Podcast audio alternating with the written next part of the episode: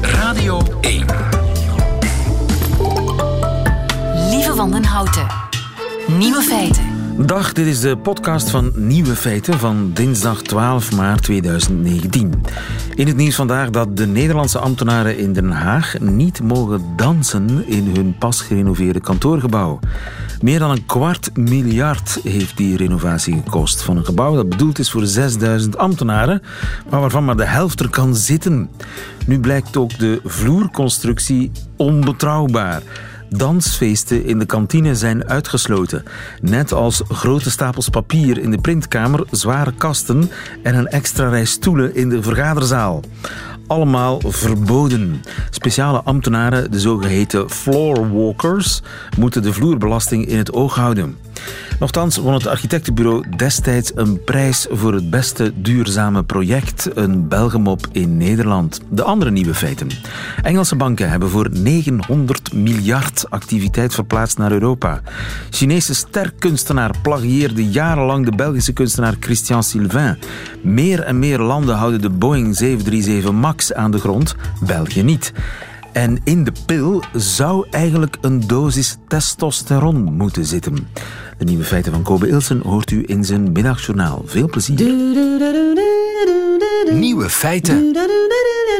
De pil is aan een update toe. Er moet namelijk testosteron bij. Goedemiddag, Herjan Koeling-Benink. Goedemiddag. U strijdt al decennia voor een anticonceptiepil voor vrouwen met meer testosteron erin. En uw idee wordt nu door een groot uh, farmabedrijf overgenomen. Maar ja, hoe, hoe, kwam u in godsnaam op het idee om ja, mannelijk hormoon in de vrouwenpil te stoppen? Ja, dat is een goede vraag. Het is niet meer testosteron, er zit in de pil helemaal geen testosteron. En de kern, de kern van het verhaal is, en dat weet bijna niemand, misschien wel niemand, dat vrouwen in hun bloed ongeveer 5 tot 10 keer zoveel testosteron, dat doorgaat voor het mannelijk hormoon hebben, dan vrouwelijk hormoon, dan oestrogeen. Dus 5 tot 10 keer meer testosteron dan oestrogeen. Oké, maar ik als man heb er toch nog veel meer. U hebt veel meer. U hebt ja, 10 of oké. 20 keer meer. Ja. Maar vrouwen hebben dat wel nodig.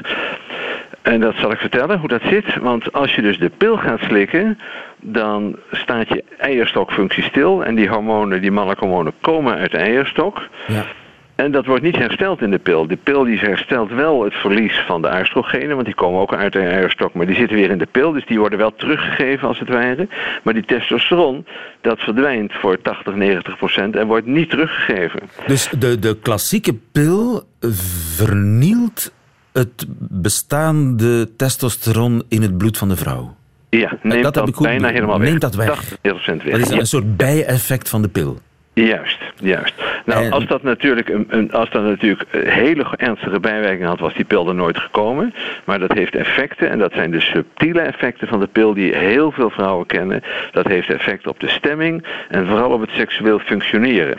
En niet op het grove geweld van de seks, niet op geen libido, geen orgasme, maar op subtiele effecten van de seksbeleving van de vrouw. Dus wat in het Engels heet desire, dus zin om te vrijen. En arousal, dat is opwinding. Dus vrouwen vrijen prettiger als ze een beetje testosteron hebben. Gewoon hun eigen normale testosteron. Dan functioneert dat systeem beter en hebben ze er meer plezier in. Ja, dus de klassieke pil die pakt een beetje van het seksueel plezier af. En dat Juist. weten we eigenlijk al heel lang. Juist, precies. Dat weten we zeker al heel lang. Maar daar malen we niet om. Nou, dat is een beetje ondergesneeuwd en niemand heeft, heeft moeite gedaan om dat, om dat op te lossen. En ik ben daar nu dus een jaar of twintig mee bezig om te proberen om mensen te overtuigen dat je er wat aan moet doen. En ik heb een jaar of 18, 19 geleden een eigen bedrijf opgericht. Ik werkte daarvoor bij Organon, eigen bedrijf opgericht. En daar ben ik dus een jaar of twaalf geleden begonnen met, met dat probleem aan te pakken. En dat hebben, we, dat hebben we aangepakt doordat we ook een oplossing daarvoor gevonden hebben. Want als je testosteron, testosteron is ook een vorm van doping. Hè? Dus als je, dat kun je niet slikken. Dat gaat per, per, met crèmes of dat gaat met injecties. Want als je dat slikt, dan breekt de lever het helemaal direct af. Dus je kunt testosteron niet slikken. Maar er is wel een bijnierhormoon. Dat heeft een hele ingewikkelde naam. DHEA, dehydroepiandrosteron. Dus een natuurlijk bijnierhormoon. Dat is het hormoon wat het allermeeste in het bloed van mensen voorkomt. Weet ook niemand. 100 keer meer dan het eerstvolgende. DHEA, dat is een natuurlijk hormoon en dat kun je wel slikken. En dan gaat dat naar de lever en die lever maakt daar een beetje testosteron van. En wij hebben dus uitgezocht hoeveel DHEA je nodig had om precies te herstellen wat die pil wegneemt. En dat is 50 milligram DHA. En dat hebben we in de pil gestopt en vervolgens onderzocht. En toen bleek dat dat werkte. Aha, dus die hormonen, die mannelijke hormonen zitten niet direct in de pil, maar u indirect stimuleer je de productie van dat hormoon bij de vrouw. Ja. Krijgt wij, stoppen 50 milligram, wij stoppen 50 milligram van de DHA in de pil en de lever maakt daar ongeveer 1 nanogram per milliliter testosteron. En dat is precies wat je kwijtraakt. Dus het is herstel van testosteron. Het is extra. Dus je krijgt er geen snor van? Nou, dat was dus waar iedereen over zat te zeuren steeds. Hij zei, oh, je geeft testosteron aan vrouwen, vreselijk gevaarlijk. Die krijgen snorren, die krijgen, die krijgen beharing, die krijgen pukkels. Maar dat is niet waar, want we herstellen alleen maar wat, wat afgepakt wordt. En nu ziet er toch wel een groot bedrijf brood in. Wanneer komt uw pil in de apotheek? Uh, ik ben helaas ben ik bang dat dat nog vier à vijf jaar gaat duren. Dat is allemaal eindeloos. Wij zijn er nu twaalf jaar mee bezig. Maar dat is niet anders, daar is niks aan te doen. Ik bedoel, dat, dat zijn eisen van de overheid. En dat vind ik ook wel terecht, dat er op grote schaal gekeken wordt of het ook veilig is. Maar deze ja. dit bijnihormoon, dat is een bekend hormoon dat al tientallen jaren bekend is. En ook al voor allerlei andere dingen gebruikt wordt. Dus dat is een heel veilig ding. dus u bent vrij zeker van uw zaak. Alleen moet nu eenmaal uh, proceduregewijs uh, al die testen die moeten nu doorlopen worden. Al die goedkeuringen, al die paprassen, dat moet nu allemaal. Ja, onvermijdelijk. En dat gaat dus nu, dat, dat gaat nu Gideon Richter doen, het Hongaarse bedrijf die dit van ons heeft overgenomen. Maar wij gaan dat samen verder ontwikkelen, maar zij gaan dat financieren en allemaal uh, regelen. En dan uh, hopen we over vier, vijf jaar dat deze pil op de markt is. En dan is er een pil op de markt die van alle andere pillen verschilt. En daarom denk ik dat dat de nummer één wordt. Want als je als dokter moet gaan kiezen tussen moet je de gewone pil voorschrijven of deze pil met mannelijk hormoon, dan heb je eigenlijk geen enkel reden om die met mannelijk hormoon niet te kiezen. Helder, dankjewel Herjan Koeling-Benning. Goedemiddag. Okay. Geen dank. Dag. Nieuwe feiten. Een Chinese kunstenaar die heeft miljoenen verdiend met het plagiëren van een kunstenaar uit Kluisbergen. Goedemiddag, Christian Sylvain. Ja, goedemiddag. Kunstenaar uit Berchem, Berchem een dorpje in Kluisbergen, Oost-Vlaanderen. Ye Yongking is, of liever gezegd was, een gerenommeerd kunstenaar. Uh, werken gingen van de hand voor meer dan 100.000 euro. Hè. Dat was echt een ster. Nou, die prijzen gingen bij Sotheby en Christie van 100 tot 600.000 euro. Ja. Tot 600.000 euro voor een werk van de Chinese kunstenaar Ye Yongqing bij Christie's. Die in feite plagiaat was van mijn werk. Of ja. plagiaat is. En we weten dat er grote klanten, like Bill Gates of uh, Murdoch, van die werken gekocht hebben. Dus die mensen gaan waarschijnlijk ook niet zo blij zijn. En die werken, waren dat exacte kopieën? Er zijn werken die exacte kopies zijn en al de rest, dat zijn stukjes hier en daar genomen, op een andere kant gezet. En, maar, maar, maar het blijft plagiaat op de hele lijn, ja. ja. En dat heeft hij lang gedaan? Dat heeft hij lang gedaan, ja. En dan vragen mensen waarom bent u niet vroeger tussengekomen? Ja, wij zijn dus tussengekomen bij Christus onder andere met de vraag van stop alsjeblieft van dat te, te, te veilen en dat is plagiaat. Ze hebben dat ons ook beloofd. En jaar na jaar zijn ze blijven die werken te veilen. En ja, op een zeker moment heb ik gezegd, nu ben ik het beu. En nu ga ik naar de pers. En zo is de bal aan het rollen gegaan. De Chinese pers? De eerste Belgische pers, Noord-Frankrijk, uh, de Duitsstalige gemeenschap, dus heel nationale pers. En dat is dan gelekt ergens in China, hoe weet ik niet. En nu zijn er daar, uh, ja, dat is natuurlijk een andere dimensie, 100, 100 kranten die, of, of, of 200 kranten die, die, die, daar relateren en die dat vastpreken. Ja. Ja. ja, ja. Dus daar is de bom echt gebarsten. Ja, dat is een bom ontploft, omdat die, die man inderdaad een ja, symbool voor de, de, de hedendaagse kunst was in dat land. Dat was echt een vedette. En natuurlijk, ja. En de Chinese mentaliteit is ook veranderd, uh, zodanig dat ze nu een wet gestemd hebben uh, die zegt dat plagiaat een, een misdaad is. En dus, dat is eigenlijk uh, nieuw, hè? want de Chinezen plagieerden nogal er lustig op los ja. hè, vroeger. ja, maar ze willen dus het imago veranderen. En uh, ja, voilà. Dus en nu, de Chinezen, wij krijgen hier honderden mails of, of chats of, van Chinezen die, die, die, die echt beschaamd zijn en die zeggen excuseer ons en, en gewone mensen, ja. Ja, ja. Ze willen, hem echt, ze willen een voorbeeld stellen, uh, plagiaat kan niet meer in China. Voilà. En, uh, ja, en ik zou daar het symbool van zijn. Dus als ik het goed verstaan heb, zijn er 50 miljoen mensen die mij nu volgen. Dus ja. En uh, willen die mensen nu allemaal een werk van Christian Sylvain kopen? Uh, dan ga ik u moeten vragen om mij komen te helpen, misschien. dat, gaat niet, dat gaat niet lukken. Maar, is, is, ja, maar ik, ik hoor dat u aan het tekenen bent. U, u kunt niet stoppen, blijkbaar. Ik probeer momenteel elk moment uh, te gebruiken, om, omdat uh, ja, anders moet ik s'nachts beginnen werken. Ja. Het, is, het is zodanig druk. Nee, maar Met, ik, ik, ik hoor een potlood of een, uh, een stift ja, ja, krassen op papier. Dus u bent eigenlijk gewoon door aan het werken. Nee, ja, toch? stoort u dat, dan, dan ga ik stoppen. Nee, nee, nee. nee. Ja, maar is dat, is dat echt werk dat u aan het schilderen bent, of bent u maar gewoon een beetje op een papier aan het krassen? Nee, nee, nee, nee. daar heb ik geen tijd voor. Ik ben nu aan het werken, ja, absoluut. Dus u bent gewoon aan het doorschilderen terwijl u aan het bellen bent met Radio 1? Ja, zo. Geweldig. Ja. Iets aan doen die, die mij niet te veel aandacht vraagt, natuurlijk. Ja, ja. Oké. Okay. Maar ik ik kan stoppen, kijk. Nee. dat vind ik wel heel straf. Maar uh, dus de Chinezen hebben nu heel veel belangstelling. Dus uh, jouw broodje is ook gebakken. Mijn broodje is al lang gebakken, meneer. Ik doe dat absoluut niet voor, de, voor het geld. Ik ga, op hele zaak ga ik dus geen, geen euro meer of minder verdienen. Uh, wat er nu gebeurt is dat de Chinezen in al de galerijen springen waar dat er werk van mij te koop staat. En ze kopen alles op. Maar uh, die werken zijn al lang van mij niet meer. Dus ja. ja. Ik heb daar niks aan. Ja. Dus voor mij gaat het absoluut niet over centen. Trouwens, ik heb gezegd, als er een rechtszaak zou komen in China en het zou geld opbrengen, dan zou ik willen dat we dan een trust uh, creëren, een soort foundation voor jonge kunstenaars te helpen. Dus om, om dat geld dan elders dat, te besteden. Maar u, u bent niet van plan om naar de rechter te stappen zelf? Ik zelf niet. Misschien de stichting Christian Sylvain, maar die hebben dus woensdag een, een algemene vergadering daarover.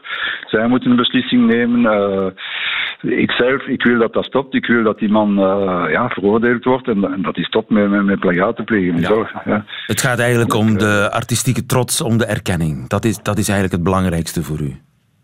Maar dat de mensen weten waarvan dat komt. Hè. Het komt niet van hem, het komt van mij. Dus als, als je de, de, de foto's ziet die, die gemaakt zijn van, van mijn werk en zijn werk daarnaast. Ik moet je zeggen, ik had op uh, een interview op de RTB en ze hebben dan op de, de site foto's geplaatst. Ik wist op een duur niet meer wat van mij wat van hem was. Dus ik moest echt goed kijken, mijn bril aan doen en ja, just, ja. dat is van mij. Maar ja, gerechtigheid is geschied en dat is goed nieuws. Mag ik u veel succes wensen? En uh, ik ga u laten verder werken dan. Ik ben er, ja, sorry, ik ben er waarom. ik kan het niet laten. Geen probleem. Christian Sylvain, dankjewel. Goedemiddag. Alsjeblieft, graag gedaan.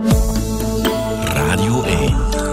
Nieuwe feiten. De Brexit. Het is een spannende dag voor de Brexit. Eh, vandaag, straks wordt er gestemd. Om acht uur weten we of de deal van May het alsnog zal halen met de laatste aanpassingen die ze heeft onderhandeld gisteren in Straatsburg, onder meer met onze ex-premier Guy Verhofstadt.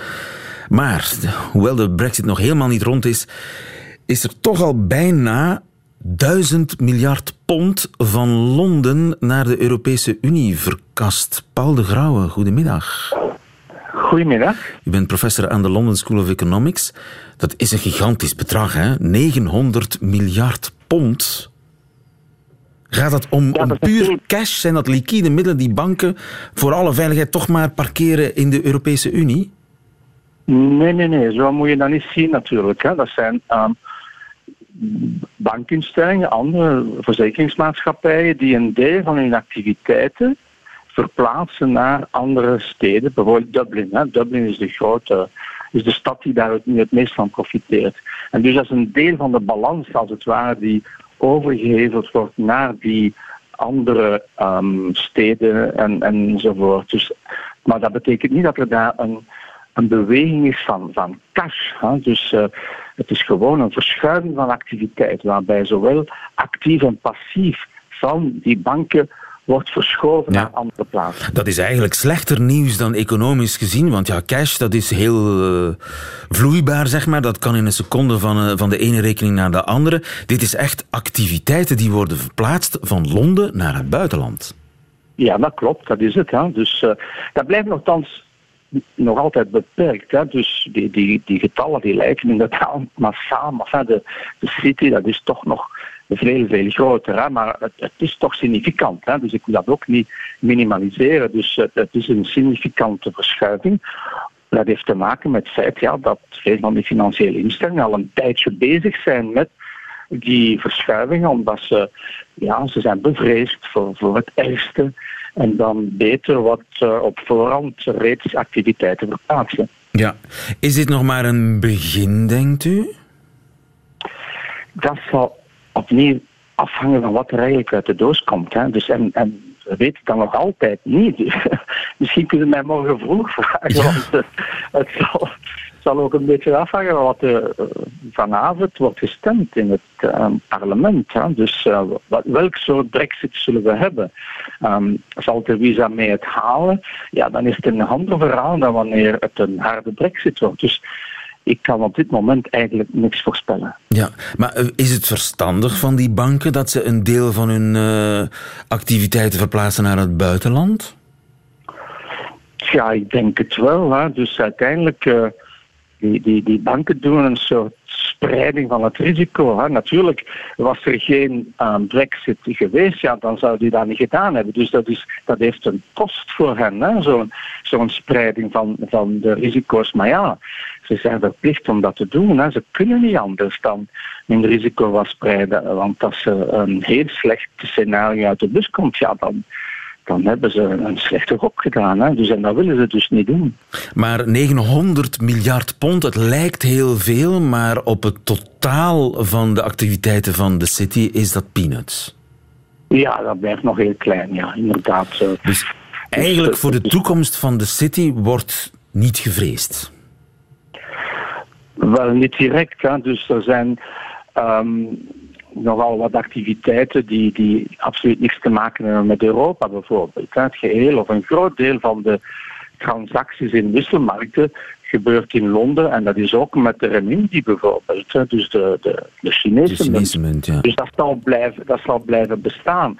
Maar natuurlijk de activiteiten die heel specifiek gericht zijn op Europa, ja, daar ga je toch wel verschuivingen hebben. En, en op lange termijn natuurlijk is het niet onmogelijk dat er daar een nieuwe concurrent ontstaan. Dat New York bijvoorbeeld opnieuw de bovenhand gaat halen. Dat zijn allemaal mogelijkheden. Hè? Ja. Maar het is uh, in ieder geval een hele spannende dag vandaag. De zoveelste op rij voor ja. de City, voor Londen, voor Engeland, voor de UK in het algemeen. Voel je daar die spanning? U bent in Londen op dit moment?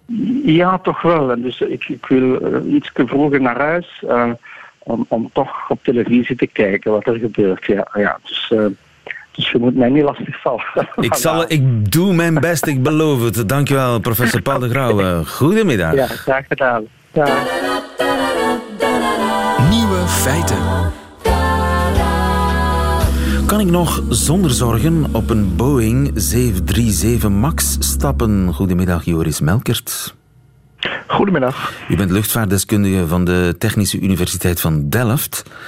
Dit weekend crashte een spiksplinternieuwe Boeing 737 MAX in Ethiopië, kort na het opstijgen. Vijf maanden geleden, exact hetzelfde type, ook een nieuwe, want het is een nieuw model, ook kort na het opstijgen, gecrashed in de Javazee bij Indonesië. Na Singapore, China en Vietnam heeft nu ook Australië tijdelijk alle vluchten van de, e, van de 737 MAX verboden van dat toestel. Maar vanmiddag vertrekken toch twee zo'n toestellen van op Zaventem hier in Brussel naar Malaga en Reykjavik. Zou u meevliegen? Ja hoor, ik stap zonder meer in. Oké. Okay. Dus uh, dat Australië, China, Vietnam en Singapore hun toestellen aan de grond houden, dat is onzin. Nou, ik kan me er wel iets bij voorstellen. Uh, uh, ik kan me voorstellen dat je zegt van nou, er zijn toch een aantal vragen. Het is, het is op zijn minst opmerkelijk dat er relatief kort na elkaar twee, twee gloednieuwe vliegtuigen neergestort zijn. Het probleem is alleen, we weten eigenlijk nog helemaal niet wat er precies aan de hand is geweest. Zeker niet met het vliegtuig wat dit weekend is neergestort. Wat is er aan de hand geweest in uh, Indonesië? In Indonesië is het zeer waarschijnlijk het geval geweest dat er een, eh, een sensor was die kapot was. En die sensor die stuurde een stukje van de automatische piloot aan. En die sensor zorgde er eigenlijk voor dat als de piloot iets raars doet en normaal gesproken te langzaam begint te vliegen, dat hij dan de neus van het vliegtuig naar beneden drukt. Eh, want dan ga je weer wat snelheid uh, oppikken. Uh. En die sensor ging er eigenlijk te vroeg af. Dus terwijl het vliegtuig gewoon normaal vloog, begon die alsnog de neus naar beneden te drukken. Ja. nou, ja, dat, maar, dat, dat moet eigenlijk niet gebeuren. Een klein beetje denken aan wat er dit weekend in Ethiopië is gebeurd. Want dat vliegtuig heeft zich aan hoge snelheid gewoon de grond ingeboord. Dus in dit geval zou het gewoon zomaar kunnen dat een op hol geslagen veiligheidssysteem de neus inderdaad ook weer naar beneden heeft gedrukt, net als vijf maanden geleden. Dat zou kunnen, maar als je naar de eerste radartracks kijkt, lijkt dat eigenlijk niet het geval uh, te zijn. Maar dat is allemaal nog, nog erg voorbarig. Uh, dus daarom denk ik dat het heel belangrijk is dat er heel snel uh, antwoorden gaan komen van, vanuit Ethiopië en ook vanuit Boeing. Zeg van wat is er nou precies aan de hand geweest. Dus ja.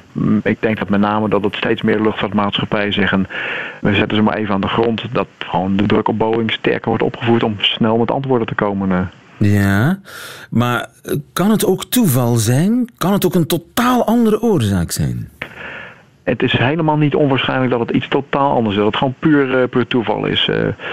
Het is uh, zo dat na het vorige ongeluk heeft Boeing een, een, extra stukje in de gebruiksaanwijzing van het vliegtuig toegevoegd om piloten ervoor te waarschuwen. Er is gewoon een oplossing voor, voor die fout. Je moet gewoon dat stukje van de autopiloot uitzetten. Dat kan ook gewoon.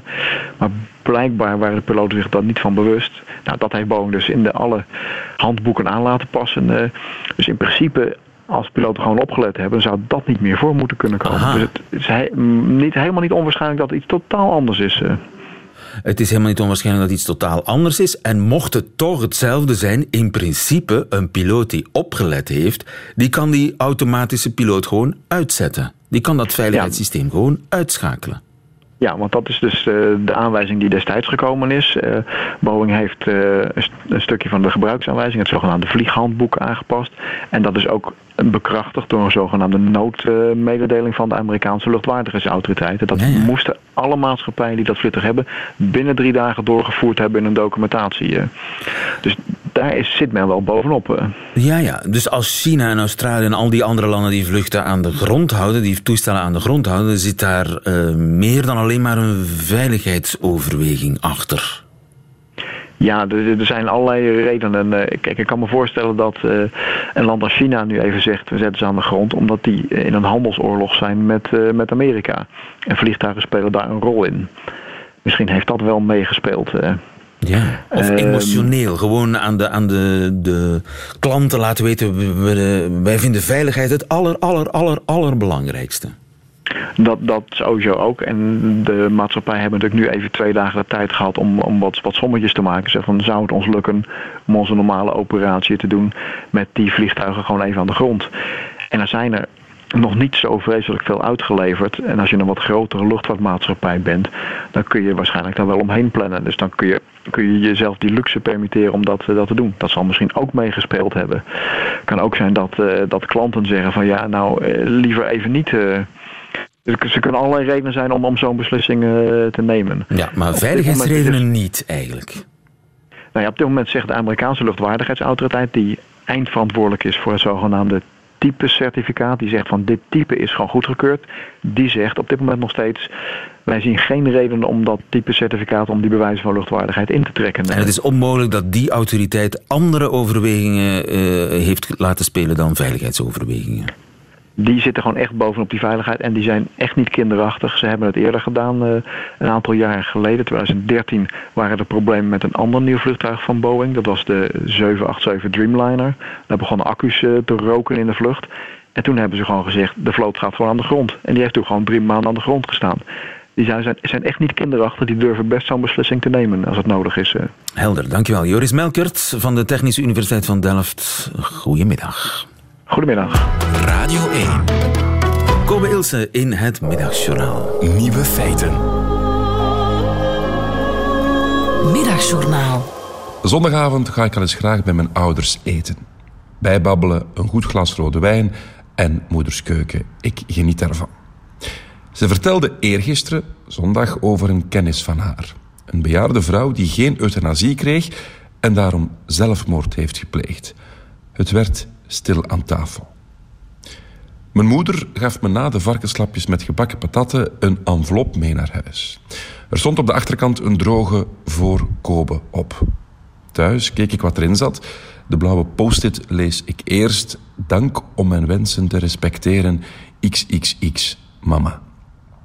Verder twee A4's gehandtekend door mijn moeder, maar ook door haar huisdokter. De titel op het eerste blad is duidelijk: Negatieve wilsverklaring. Indien ik niet langer mijn wil kan uitdrukken, indien ik onomkeerbaar buiten bewustzijn ben, wil ik geen levensverlengende behandeling of onderzoeken, staat er. Ik wil geen antibiotica, kunstmatige toediening van vocht, chemotherapie, bestraling, operatie, kunstmatige beademing, nierdialyse, reanimatie, intensieve zorg of een opname in het ziekenhuis. Ze schrijft er zelf ook nog bij: Ik wil wel voldoende pijnstillende middelen, ook als dat mijn dood zou bespoedigen. Het is heftig om te lezen. Maar ik begrijp dat ze dit doet. Ze heeft een paar jaar geleden haar eigen vader gereanimeerd zien worden, thuis, hemd opengescheurd, op een koude vloer, zonder succes. En twintig jaar geleden heeft haar eigen moeder, mijn grootmoeder, maandenlang zien aftakelen van kanker. Ze woog nog minder dan 40 kilogram toen ze stierf. Met die negatieve wilsverklaring ontneemt ze haar twee kinderen de verantwoordelijkheid om moeilijke beslissingen te nemen. En ze ontneemt een dokter de macht over haar leven. Zij zal niet, zoals haar kennis, op een natte, koude dag in maart, op 85-jarige leeftijd, wanhopig haar eigen leven moeten beëindigen. Het geeft rust te weten dat het geregeld is. Ik ga dat ook doen.